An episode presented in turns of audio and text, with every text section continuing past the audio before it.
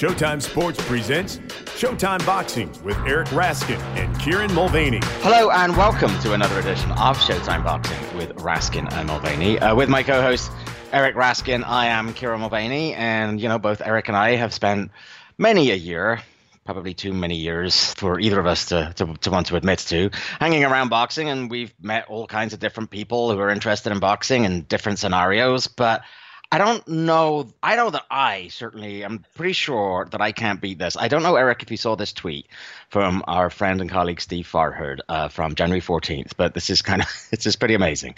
This is Steve's tweet. From the It's a Tiny World department, cable repairman just came to fix my TV. Turns out he not only was once a pro fighter, but he challenged Costa Zoo for a world title. Leonardo Mas. So I've had, like I said, all kinds of odd encounters in odd places with boxing fans, maybe occasionally boxers. I don't think any of my utility people have ever actually been former world title challengers. You ever had any kind of experience like that? Oh yeah, no, actually, I'm surprised that this seems so odd to you. This happens all the time to me.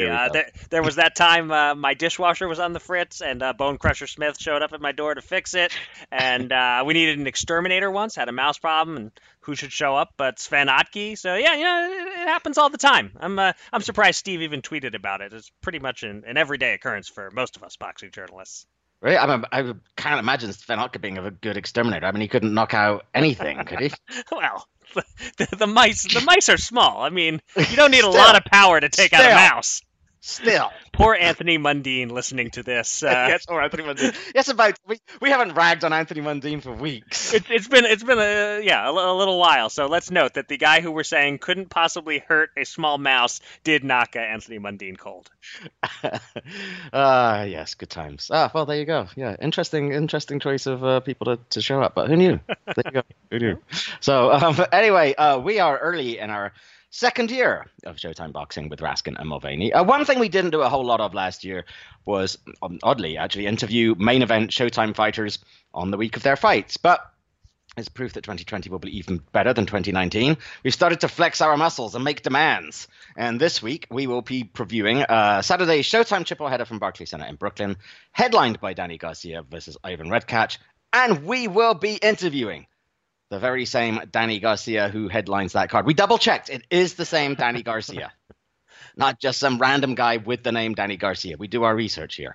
That's not all. We will look at the big shock in Philadelphia on Saturday night. Jason Rosario stopping Julian J-Rock Williams in the fifth round of a junior middleweight title fight. But we start the show with Friday's Showbox card, the historic 250th episode in the Acclaim series. That's right. Fights 584, 585, and 586 in Showbox history are complete. And we've checked with Gordon Hall. He ranks them number 113, number 206, and number 389 in his updated rankings. In the main event, the fight that comes in lowest among those at number 389. Not a particularly thrilling affair. Super middleweight Vladimir Shishkin ran his record to 10-0 with a near shutout win over Ulysses Sierra over 10 rounds. Scores were 99-91 twice and 100-90. As with his first defeat, Sierra drops to 15-1-2. But in lasting the distance, he ended a four-fight knockout streak for Shishkin. And Kieran and I both predicted the Russian would extend that streak to 5. I picked a 7th-round KO, and Kieran picked KO-10. And Kieran came closer. Shishkin really built momentum in the second half of the fight, and there were moments in round 10 where it looked like a stoppage from referee Adam Pollock was possible, but it wasn't to be. Kieran, did you see anything new and notable from Shishkin in this fight as compared to his previous fight on Showtime? And would you say this was a positive step overall, or does the somewhat dull nature of the fight hurt him more than it helps? So it certainly wasn't a fight to move Shishkin forward, at least not in terms of perception or his desire to get bigger and better fights immediately. But it is actually probably the kind of fight that helps him going forward. Like you said, for all his amateur experience, his record is now just 10-0. He's just got the 10 pro fights.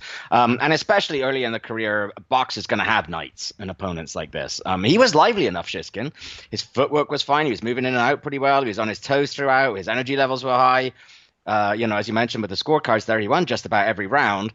Had it been a 12-rounder, he might well have scored the stoppage because He looked like he was fresh at the end. And as you were mentioning there, Sierra was certainly starting to fade a bit right at the end there. But there was something missing. There was, less fluidity to his offense. He was relying more on his power punches, and his left hand really wasn't a factor compared to what we've seen him before. And his jab, as a consequence, wasn't really much of a factor either. And so, spotting that, the aforementioned and always perceptive Steve Farhood actually wondered aloud during the broadcast whether Shishkin's left hand or left arm was injured in some way. And indeed it was. Shishkin saying after he'd apparently injured his left bicep and elbow, is a quote from him afterwards. It was a much tougher fight than I thought it would be, because I fought with one hand for most of the fight. He said, I was surprised he could take my punches, but I couldn't move his hand out of the way with the left to hit him with the right. That affected me a lot because I used that a lot. So that sort of helps explain why maybe Shishkin didn't look quite as on point as we've seen before. And then you add to that the fact that, Sierra's a durable guy. Like I said last week, you don't get to go to four Sergei Kovalev camps or an Andre Ward camp if you can't at least handle yourself in there, if you can't at least be durable.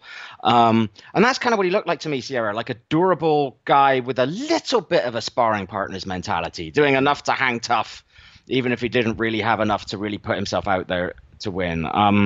Look, 2 fights ago, Shohjahon Ergashev went the distance against Michael Fox, and we wondered if the hype was justified. And I think we've already seen enough of Shishkin on Showbox and elsewhere to know that he is legit. We just don't know enough about how high his ceiling can be. I just think this was one of those nights where he wasn't in the best possible health. His opponent was durable and tough and awkward. He got a dominating win, didn't look spectacular, learned a few things. On to the next one, I think. But look, as I just mentioned a couple of fights ago, Shohjahon, descendant of Tamerlane, Ergashev went the distance. He didn't. On Friday night, as he needed just 92 seconds to knock out Adrian Diamante Estrella. I like the fact that beforehand, Raul Marquez was pointing out that he's Diamante, not El Diamante. Right. Big difference. He's just a common garden, ordinary dime to the dozen Diamante. And I'm sure we would never have seen El Diamante buckled over like that. It was a single punch that did it. Vicious left hook to the liver. Estrella went down in agony. And couldn't beat the count. I mean, look, boxers are inhumanly tough people, and they are capable of withstanding pain and suffering of the kind us mortals certainly wouldn't dream of enduring. We used to seeing them discombobulated with legs that don't obey them or a gaze that's no longer focused, but we very rarely see them in utter, twitching, unadulterated pain like that. Right. So it's quite something, I thought, to see Estrella writhing in agony after that shot. So we asked Gordon Hall last week about Ruben Villa, and whether he might be graduating from Showbox soon. And I think, we could equally not ask him the question, could we not, about Ergashev? Do you think he's ready to start fighting real contenders at 140 pounds? He's not ready. But that doesn't mean it would be the correct course of action. Right. He could definitely still use some rounds, some experience, some exposure to different styles. That said, how could you not be impressed with what you saw on Friday night? That was one of the sickest liver shots you'll ever see. You just talked about that look of agony. I can't think of many examples of fighters going down in more demonstrable pain than Estrella did. But Ergashev now 18-0. He's 28 years old. He's in that range where you don't want to wait too long, but you don't need to rush yet. I say, let the Josh Taylors and Jose Ramirez's sort things out at 140 for another year or so, and then make your move. That's kind of how I would look at things with him. You're not in a rush, but, 28, you can't wait too long either. So keep biding your time, making incremental steps, and then you'll be ready soon for the big step up. And by the way, because as we've established, I like to point out all the important stuff, like ring walk dances and rope made of needs. I want to give a shout out to Mark Taffet, Ergashev's co-manager, for tweeting with the hashtag Showtime, SHOHTIME, on Friday. And that's just smart branding there, and a pun David Greisman would be proud of. Yeah. Moving on to the opening bout, what Steve Farhood, we're quoting him a lot tonight, what Steve Farhood called a highly competitive one-sided fight. At bantamweight, Detroit's Jericho O'Quinn won 7 rounds out of 8 on all 3 scorecards against a game Oscar Vasquez, a game until the 8th round anyway, when he had slowed down and was holding quite a bit, just trying to last the distance at that point. Vasquez was a real pain in the butt early in the fight, but O'Quinn was clearly a level above talent-wise, and it seemed to me the fight got a lot easier when he started using his jab in the second half. For me, the jury's still out on how to feel about O'Quinn as a prospect. How about you? Yeah, first of all, full disclosure, I should point out that O'Quinn is managed by a friend of mine, Mike Leonardi, which I actually hadn't appreciated last week when we did the preview. But okay. So I should always point that out as full disclosure. But yes, I agree with you. Look, it's all I've seen of him, O'Quinn, and he obviously comes, highly regarded and highly thought of, as Gordon indicated when we spoke with him last week. But yeah, I think he summed it up quite well there. O'Quinn was clearly the one with the higher talent level and the higher ceiling, and Vasquez was basically being a tough guy. But there were times, especially like you said in the first half, when O'Quinn was helping him have success in doing that. He was working well to the body, O'Quinn, but I don't know if it was because of that and leaving his hands down too low, or the fact that he's being a bit more relentlessly aggressive than he need to be, or maybe he just hasn't tightened up that part of his game yet. But he was getting hit too much, I thought, especially in the first half of the fight. The punches that he was getting hit with weren't enough to bother him, but the guys ringside sort of noted that a better guy with a better punch hitting him that often might make some difference. And it's to the point that like halfway through the fight, the actual punch stats in terms of punches landed were basically indistinguishable. Although the quality of O'Quinn's was clearly higher. So look, I saw enough to make me want to see more. He doesn't immediately strike me as a blue chipper, but like I said, that's all I've seen of him. A bit premature, clearly got some talent there. Quite happy to see more of him. Yeah, and my favorite moment of this fight, and the fight was good. There were plenty of entertaining moments, but my favorite was between round 7 and 8. Vasquez said something in Spanish in his corner, and Raul Marquez, having been asked by Barry to translate, said, "Uh-oh, you don't want to know." Now I need to know. One of our bilingual listeners, please let me know what Vasquez said, or maybe I can shoot Raul a message and ask him. But yeah, curious what he said that we don't want to know. Moving on to the other fights this weekend, Kieran teased this at the top of the show. We're less than 3 weeks into January, and we already have an upset of the year contender. On Fox, from the Leo Center in Philadelphia, Jason Rosario stopped Julian J-Rock Williams in the 5th round. He hurt Williams with a left hand that had him reeling, backed him into a corner, and then landed a beautiful uppercut to snap his head back and send Williams staggering sideways along the ropes and prompt referee Benjy Esteves to step in and halt the contest at 1:37 of the round. Shortly after it ended, I tweeted, "I will have something to say about the stoppage on the pod." And I will. But I'll let you weigh in first, Kieran. What did you think of the stoppage? And give me your assessment of how Rosario pulled off the upset. I was fine with the stoppage. I mean, I can understand if someone might think it was a smidgen early, given what was at stake. But Williams looked to me to not just be hurt, but falling apart. The way Rosario planted that uppercut in the corner also told you that he was not going to be one of those guys who just flailed away and punched himself out. There were 90 seconds still to go in the round. Williams himself didn't complain afterwards.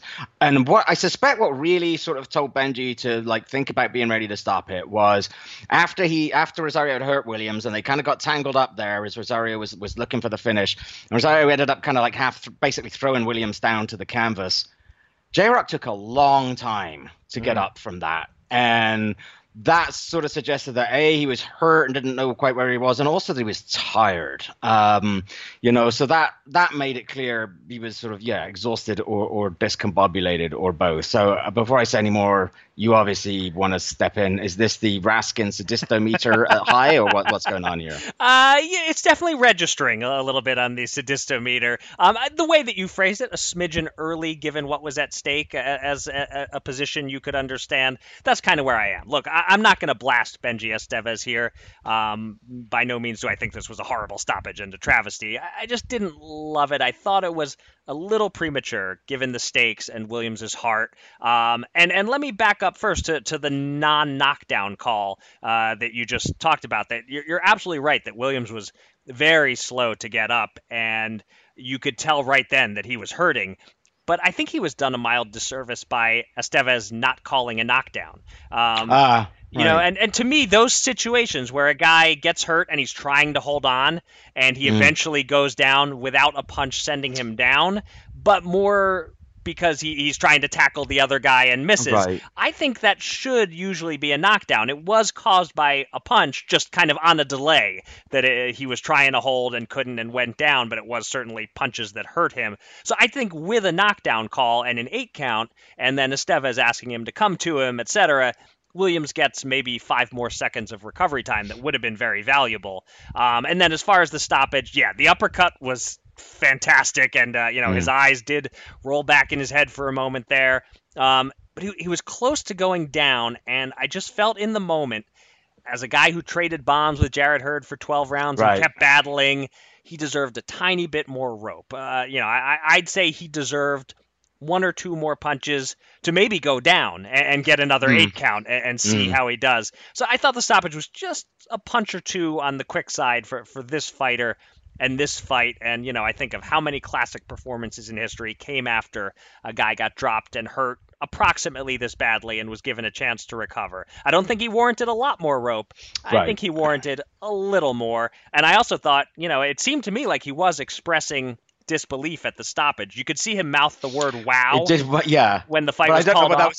In relation to, was it the stoppage or holy crap, what just happened to me? Right. That's what. Yeah, I wasn't quite sure, but it seemed to me like he was saying, "Wow, I can't believe you stopped it." But that's open to interpretation, and he certainly didn't complain afterwards in the interview, which may have just been him being a gracious loser. But yeah, it seemed to me. He might not have been cool with the stoppage. Maybe he thought he deserved a little more opportunity to see if he could get through it. But I certainly felt that way. So there you go. Sadistic Raskin is back. Not super sadistic, actually. That's like, you know, that's by Sadistic Raskin standards, that's nothing really. You know, I wonder if it's one of those things that, you know, Benjy was looking not just at the guy going down, but at the overall body language in the ring. And you know, you sort of asked how Rosario did it. And, you know, I think that, he's a damn fine fighter, and he went in there, you know, looking to throw bombs and do damage. And even though Williams landed quite well, I thought in both, especially in the first and third rounds, Rosario did as well in the second and fourth. And, you know, his punches, I think, landed with greater authority and just greater menace. I thought it was even through 4 rounds. One of the judges did too. The other two had Rosario up 39-37. But the key point clearly was when that one right hand landed, that kind of opened up a little bit of a cut on the eyelid there of Williams and swelled it up a little bit. It didn't look like the worst cut in the world, but, you know, that's easy for me to say. And it was clearly bothering Williams. And it felt as if watching it that, you know, it wasn't any said, you know, it affected his vision a little bit, but, it, you know, and we'll talk to Stephen Breadman Edwards, his trainer, about this in a couple of weeks when next he's on the show, and we'll get the skinny on it. But it looked to me as if it wasn't just like that the cut was bothering him, but something like the fact that he was cut was just suddenly started to affect him psychologically. And it looked to me like, you know, and you could hear Breadman trying to calm him down in the corner. But we got like this one shot of him, I think, but as he was about to come out for the 4th round, maybe it was for the 5th round. We got a good like close up of his face, and I was thinking to myself, "Damn, dude, calm down." His face just looked stressed going out, you know, for that next round. And when you're stressed like that for whatever reason, whether you've got doubt in your head or whatever, that's going to eat up your energy. That's going to affect your performance, and that would explain why he was looking exhausted / discombobulated all at the same time, because he was somewhat doing that to himself, you know. Breadman obviously not quite able to get him to calm down.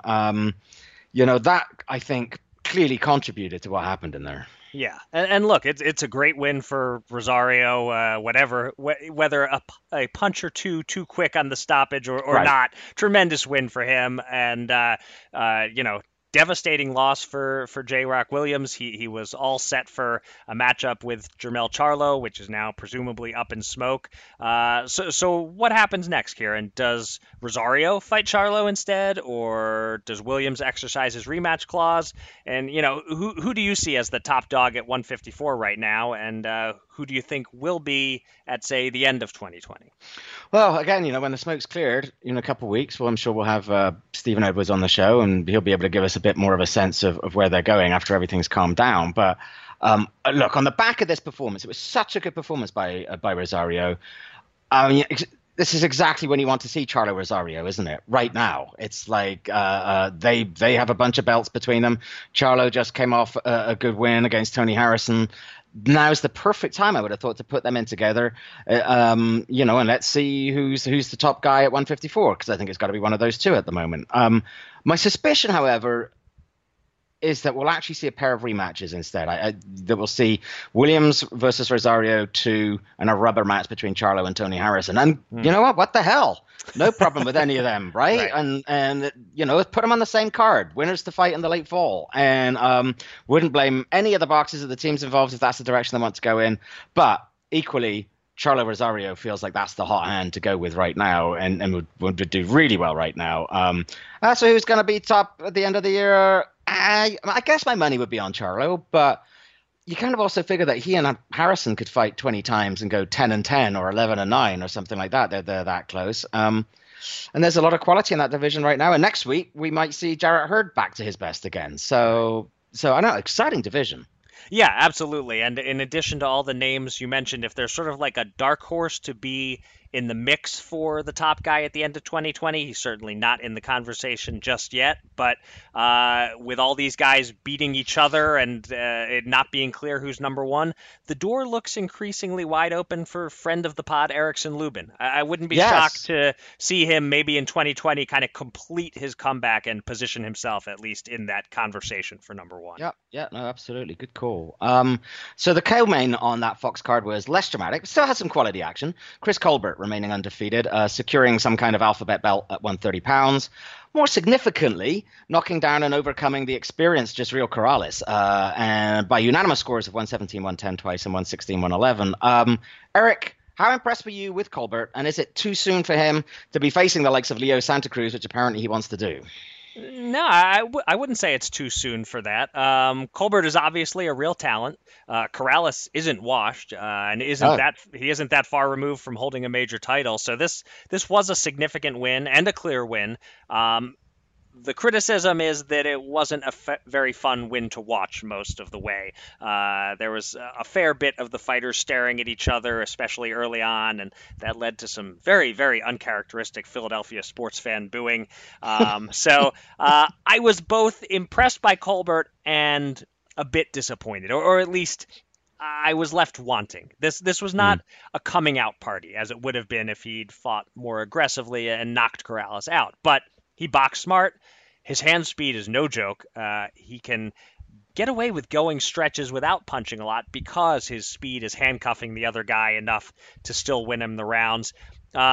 And so this is the kind of fight where once a little time has passed and the details of the fight become fuzzy in our minds, we'll just look at a unanimous decision over Jezreel Corrales on his record and say that was a good fight. Exactly. That's a really good win on his resume. Yeah.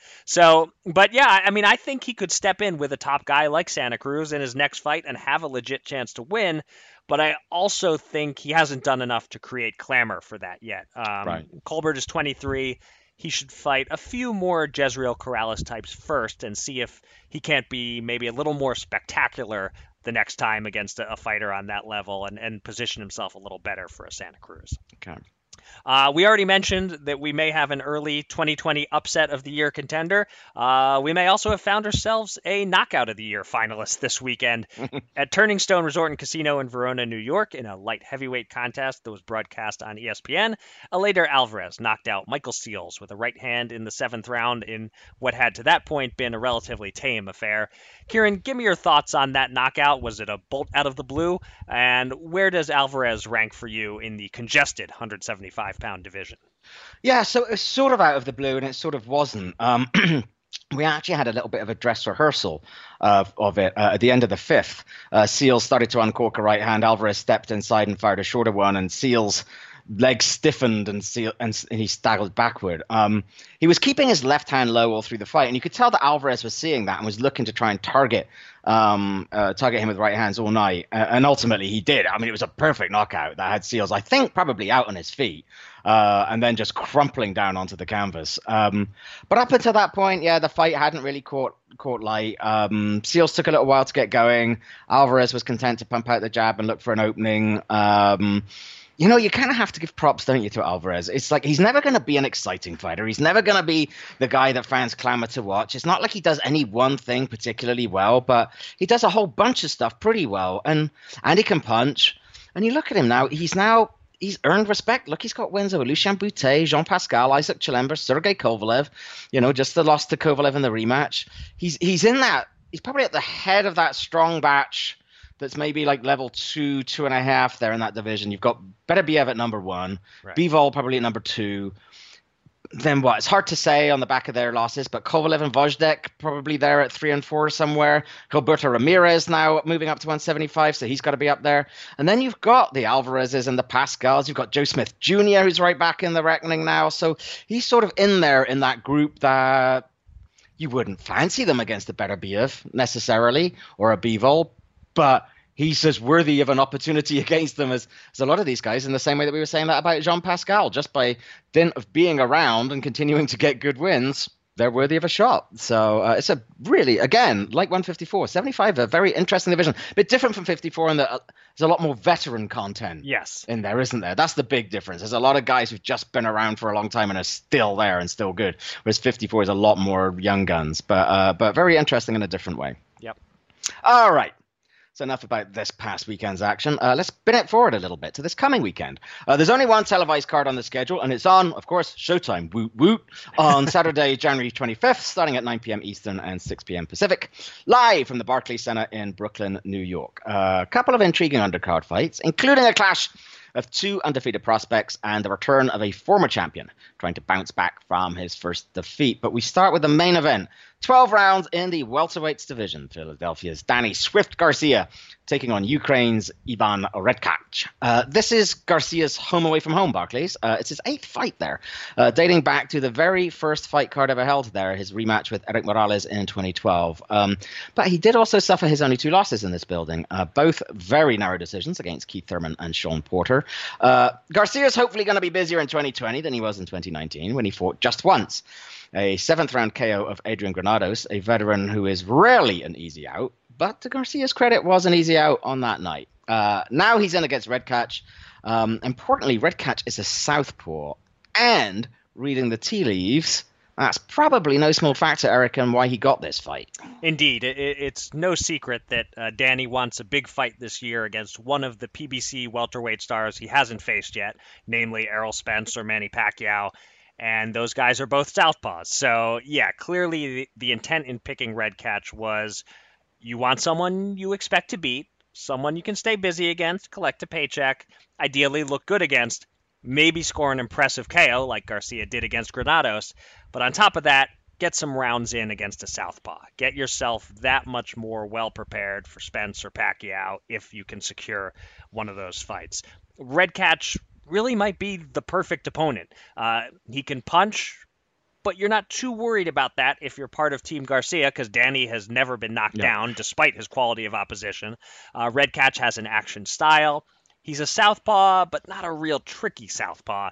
And he's been dropped 5 times in 4 different fights and stopped a couple of times. And on top of that, the timing is as good as it's going to be for making this fight because Redkach is coming off the biggest win of his career, a 6th-round KO of Devin Alexander that caused Ray Mancini to send viewers scrambling for the volume button on their remotes. I'm not saying that because Ray is a bad commentator. I just mean he screams like Sam Kinison whenever a fighter gets knocked down. Sam Kinison is a boxing commentator. I never even thought about that before. Well, it's pretty much Ray Mancini when a guy gets knocked down, yeah. Oh! Yeah, that's basically the Ray Mancini move. In any case, some observers have criticized the choice of Redkach as an opponent, saying he's too soft to touch. You've expressed positivity toward this matchup since it was signed. What do you see in Redkach that maybe some people don't? So let me first of all acknowledge that I understand why quite a few people are down about on this matchup. Redkach has fought the bulk of his career at 135. In his first fight at 140, he was knocked out by John Molina Jr. He's only fought 4 times in total at 140 or above. Garcia spent his entire career at or above 140, and for 5 or 6 years now, it's been at 147. You know, as you said, look, this is a fight that Danny Garcia should win and should win without too much difficulty. But there's context here, right? It's the context in which that I thought it was a perfectly fine opponent. Redkach was doing pretty well against Molina until he got hit with a thunderous right hand from which he never fully recovered. And he's hardly the only Molina opponent, you know, who that hasn't happened to, you know. But I think for me, the key thing, as you mentioned, Danny Garcia fought just once in 2019. He also hasn't put together, amazingly, back-to-back wins since 2016. And like you said, he's clearly lining up a massive opponent for later in the year, likely Pacquiao or Spence. So if you have a career-high payday waiting for you, after a period of inactivity and after going 2-2 in your previous 4 fights, you're not going to fight the number 2 guy or number 3 guy in the division, or even necessarily the number 9 or number 10 guy. You're just not going to do it. And Danny Garcia is hardly alone in this. I think that, you know, some of the criticism that he's gotten here is partly, it's not so much about Redkach, it's about Garcia, who for whatever reason, is just one of those guys that fans like to criticize. You know, and I think there's a couple of reasons for that. I think that a lot of fans have never quite accepted him as an elite level fighter, feeling that, you know, that left hook has bailed him out of fights sometimes. He doesn't do anything flashy. He doesn't have scintillating skills. He just does a lot of things right. And he has a good chin and a good punch. I think he gets criticism because of his father, whose persona is in considerable contrast to his son's. You know, and I still think and we talked about this, I think, a few weeks ago. There's the Rod Salka issue. He's never shaken that. And that is partly the result of certain boxing influences, shall we say, never shutting up about it. It was a horrible matchup, and Salka could have gotten badly hurt, but that shouldn't define Danny Garcia in the same way that Joey Gamache shouldn't and doesn't define Arturo Gatti. You know, but I think that's because even though Garcia has consistently fought really good opposition, every time he fights a soft opponent or slightly softer opponent, the ghost of Rod Salka right. sort of comes up a little bit. And look, as you said, Redkach looked better last time out against Devin Alexander than he has before, and that was at the higher weight than he's ever been at before. But despite that, Garcia absolutely should win this. I think, look, is it an even matchup? No, not really. Is it an exciting, mouthwatering matchup? No. But is it a perfectly fine matchup? And you've really just laid out the reasons for it already. A perfectly fine matchup against a perfectly fine caliber of opponent, given what's at stake, given where Danny's career has been over the last couple of years. Yeah, I think so. I think it's about as good an opponent as his people should be putting him in with right now on the basis of the last couple of years and given what's ahead of him. So that's why I'm kind of positive about it. It's contextually a decent opponent. Yeah, that's well said. And there is definitely something a little bit irrational about the Danny Garcia hate. I feel like a lot of people who are anti-Danny Garcia, if you ask them why, they wouldn't even really be able to tell you. They just like rooting against the guy and complaining about the guy for reasons that are not always so easy to pinpoint. And I think you're right that the ghost of Rod Salka won't quite go away. Yeah. Yeah. In the co-feature, one of the most exciting warriors in boxing, Jared Hurd, who we already talked about, returns after losing to J-Rock Williams in one of the best fights of 2019. Surprisingly, he's not moving up to middleweight, as many of us figured he would do. He's staying at 154, although this fight has a contract weight of 156. He meets Francisco Santana, a career welterweight with an unspectacular record of 25-7, but that's one of those records that might be a little bit deceptive. He faced J-Rock Williams when J-Rock was just 6-0, Jermell Charlo when Charlo was 15-0, Saddam Ali when Ali was 21-0, and also Jose Benavides Jr., Felix Diaz, and on and on and on. The story here, though, is Hurd, who, on the back of the first loss of his career, has cut his famous orange hair, no longer lives with his parents. He chose not to exercise his rematch clause to face Julian Williams again last year, and is now rebuilding at age 29. Eric, what kind of test does Santana pose in this 10-rounder? What does it tell us about Hurd if this is another grueling fight in which he falls behind early? Well, I think those are two separate things. If he falls behind early, loses maybe 2 of the first 3 or 4 rounds, that's just a case of, hey, same old Jared Hurd. He needs a few rounds to warm up. Right, yeah. Hurd gonna Hurd. If the fight gets grueling beyond that, if he doesn't win decisively or is getting hit a ton, then it's time to start wondering if Hurd is one of those fighters with a very short prime who's seeing it wind down already. Because Santana though a really solid veteran, should not, on paper, prove competitive with Hurd. Hurd's in a really interesting spot right now. The guy who upset him, J-Rock Williams, just got upset himself. And Hurd, it looks like a questionable decision now not to take that rematch. Yeah. I'm not sure exactly where Hurd fits in, except that you know he's going to make fun fights with anyone at 154 or 160. And by the way, interesting how we have two Swifts on the same card, Danny Swift Garcia and Swift Jared Hurd. Maybe Barclays can get Taylor Swift to do the national anthem. She's not in demand at all. That should be easy enough. But I'm thinking with both Swifts heavy favorites to win, this should be a competition. Whoever is more swift, whoever wins more quickly, gets to keep the nickname Swift, and loser gives it up. Those are real stakes right there. And you know, little side prop bets are always fun. Everything short of Titans coach Mike Vrabel vowing to cut off his penis if the Titans were to win the Super Bowl, that was maybe a little far. But short of that, you know, putting your nickname on the line, that's just good marketing and salesmanship right there. Right. There you go. So we have clear A-sides in both the main event and the co-feature, but the opening bout is much closer to a toss-up on paper, and it's a meeting of Philly fighters, sort of. One is from West Philadelphia, born and raised, and the other is from Ukraine, but lives in Philly. We have Stephen Fulton, 17-0, 8 KOs against a familiar face to Showbox fans, Arnold Hagai, 16-0-1, 10 KOs, meeting in a 12-rounder at 122 pounds, only the second scheduled 12-rounder for Fulton and the first for Hagai. This bout offers a stark contrast in styles, as Hagai is an aggressive pressure fighter and Fulton is more of a slick boxer. And Hagai comes into this fight with a new trainer, a familiar face, Joe Goosen. One of Hagai's fights on Showbox was an 8-round decision over Jorge Diaz.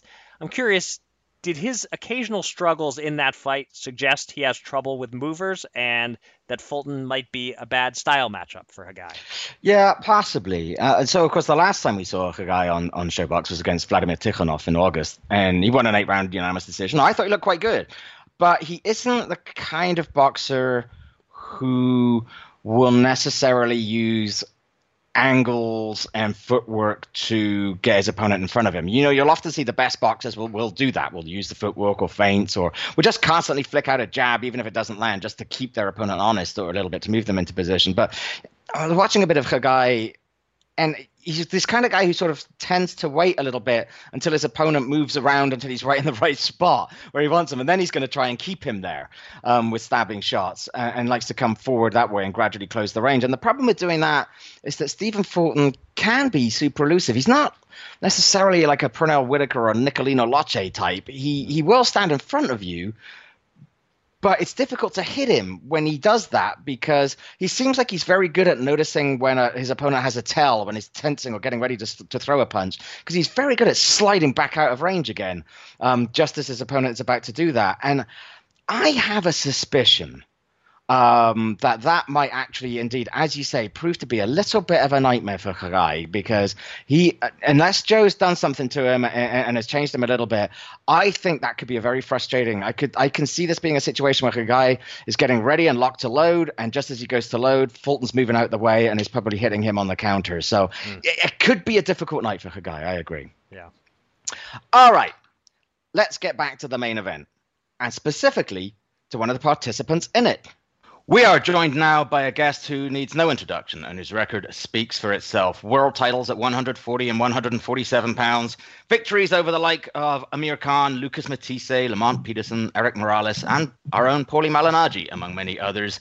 We see him next in action against Ivan Redkach on Saturday, January 25th on Showtime Championship Boxing. Danny Swift Garcia, welcome to the Showtime Boxing Podcast. How you guys doing? Thanks for having me. We're doing well. Thanks so much for coming on, Danny. So you've been calling out Manny Pacquiao. You've been calling out Errol Spence. But on January 25th, you're fighting Ivan Redkach. This is obviously not your dream opponent. So what are your goals in this fight? Is this one of those fights where it's not enough just to win? You actually have to impress and entertain? Yeah, definitely. You know, I'm taking this fight like it's a world title fight, you know, because every fight that I step in the ring is a big fight. So after going there, I'm taking them really serious. You know, I've done everything I'm supposed to do in camp. You know, I'm headed to the gym right now, put some more work in. But yeah, definitely. So I'm taking this fight like it's a big fight, and it is a big fight, and I have to go in there and dominate them. Is it even not just dominate, but is a knockout really on your mind? I know every fighter always says, you know, if the knockout comes, it comes. They're not going to push for it. But this is a guy who's been stopped a couple of times. Do you feel like you really need the knockout here? Yeah, definitely. You know, without adding no pressure on me, I want to go in there and do what I got to do. And I feel like once I get my groove and get my rhythm and start figuring them out, I should be able to knock him out. Okay. All right, so he's won 3 straight, and he's coming off what's probably the most significant win of his career, a knockout of Devin Alexander. What do you see as his strengths? What are the attributes of his that you're going to have to be most aware of in the ring? You know, he's a southpaw. He's hungry. Anytime you find somebody who's hungry, you got to go in your A game because, you know, he has everything to gain. I don't, so I have to go in there and make sure that I go in there and set the tempo and make him fight my fight, and that's what I plan on doing. Before this fight was signed, going back a little bit, you seemed on track for a fight with Errol Spence before his car accident. Do you have any sense of whether that fight can still happen this year? Yeah, I believe so. I believe I heard he's doing well. I heard he's doing good. I heard he's recovered. And, you know, first I got to get past Redkach, and then once everything's done, then, you know, send me the contract. That's simple. Right. And you know, Spence is talking about making his return sometime in like June, somewhere around there. Do you believe there's any chance he'll take an opponent as good as you in his first fight back in the spring, or you think you might have to wait a little longer than that? You know, I really don't know. Only he knows that. I can't. Only he knows what he you know, he's really dealing with, how healthy he is, how healthy he's not.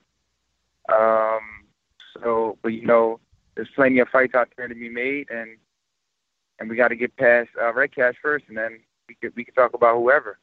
Yeah, look, as you mentioned, there are a lot of great fights at welterweight. It's a great time to be in your position in the welterweight division right now. A lot of you guys have been fighting each other.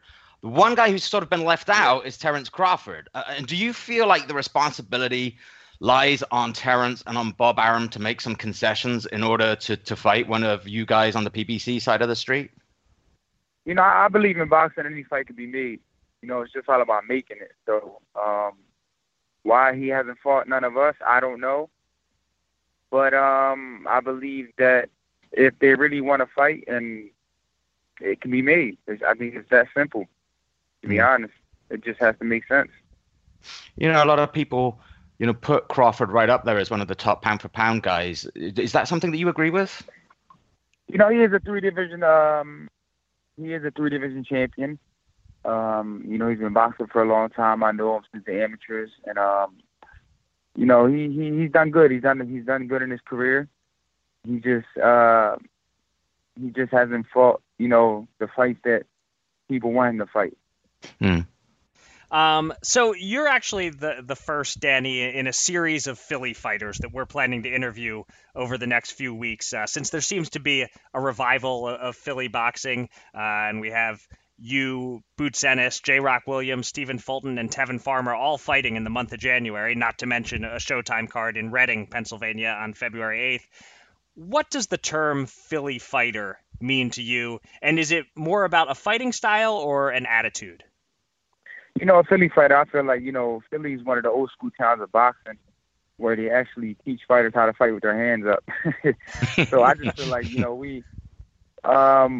Philly's a real old school boxing town. So anytime I think about a Philly fight, I think of the old school discipline, you know, nothing too flashy, but, you know, we're tough, and we're the best fundamentals in boxing. And, you know, we never give up. And I think that's what a Philly fighter is.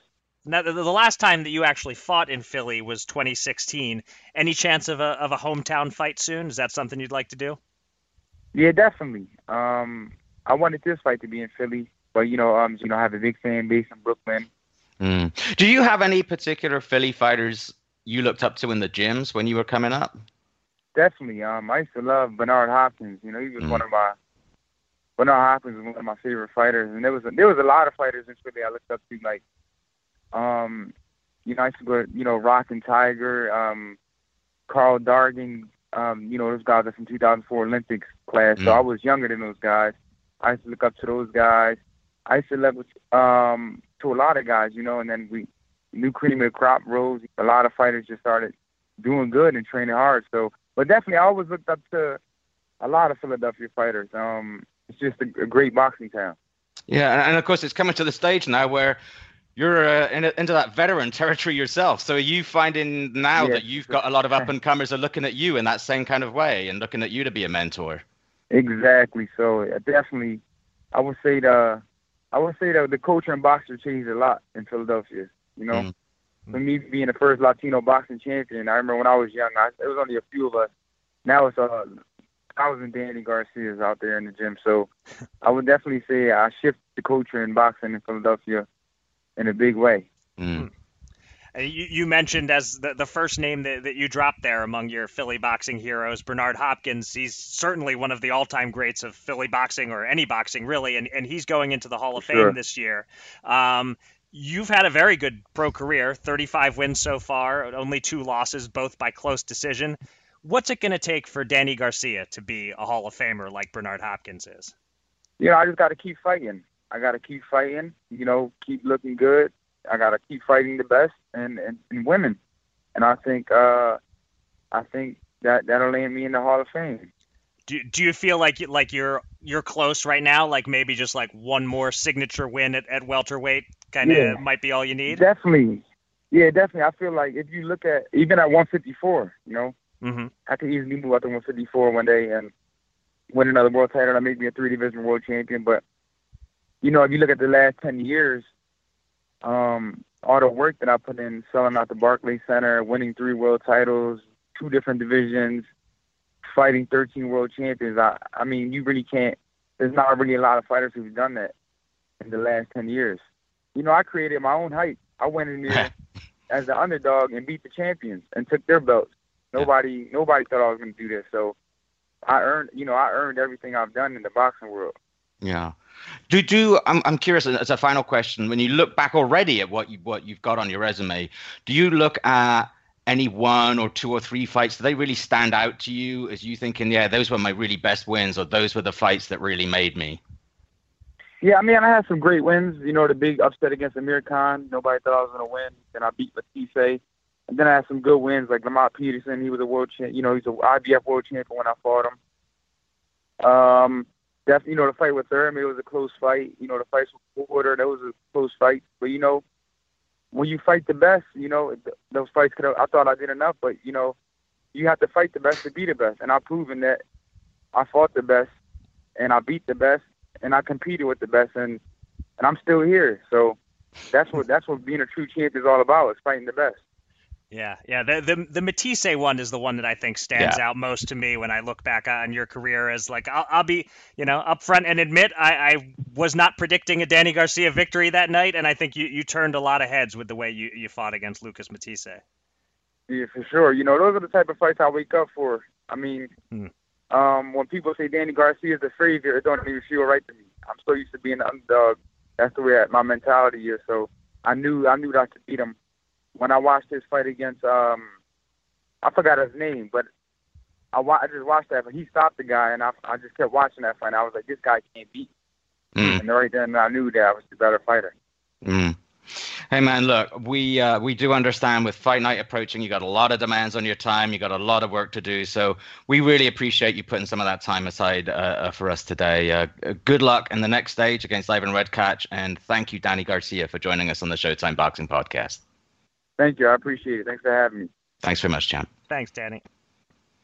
All right. Thank you very much indeed there to Danny Swift Garcia for joining us. And now that he's no longer on the line, we can go to our predictions. Although I suspect actually there's nothing bad in terms of this fight that either of us were going to say. I don't think either of us are going to be picking against him, but we will start with this fight. Eric, you are currently leading our competition 6-4. It is your turn to pick first with Garcia Redkach. If by chance Danny is still listening to the podcast, I know he's not on the line right now, but if you're still listening, Danny, don't worry. I got your back here. I'm definitely picking Garcia. And I think he stops Redkach. If John Molina could and Dejan Slatichinin could, Garcia, I believe, will. But Danny rarely gets it done early. His only quick KO in the last 7 years or so was that famous fight we've talked about, the Rod Salka fight.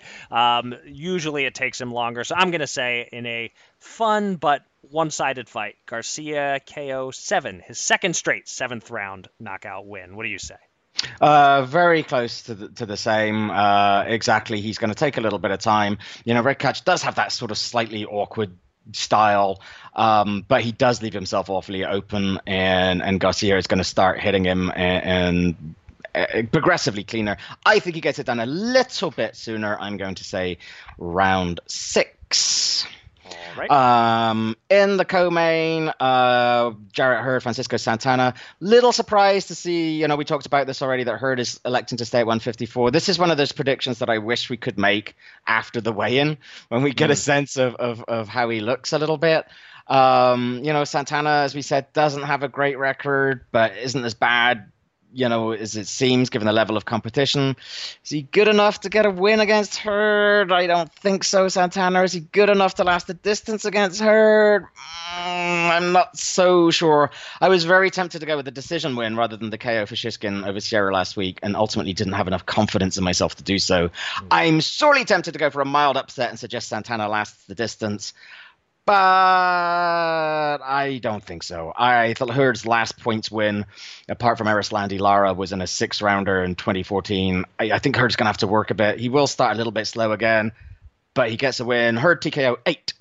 All right. I always talk about how size is overrated, but this is a fight where I think size matters, where Hurd is a lot bigger than Santana. And, whereas Santana has proven hard to knock out against welterweights, I think Hurd should be able to hurt him. I fully expect the standard slow start for Hurd, and Santana knows what he's doing in there. He will present a few puzzles for Hurd to solve, but once Hurd gets on track, he'll do damage. I'm saying, of course, Hurd KO 8, because we have to agree completely every now and again, at least. And that would mean, if my predictions are both correct, that would mean that Garcia gets to keep the Swift nickname and Hurd has to give it up.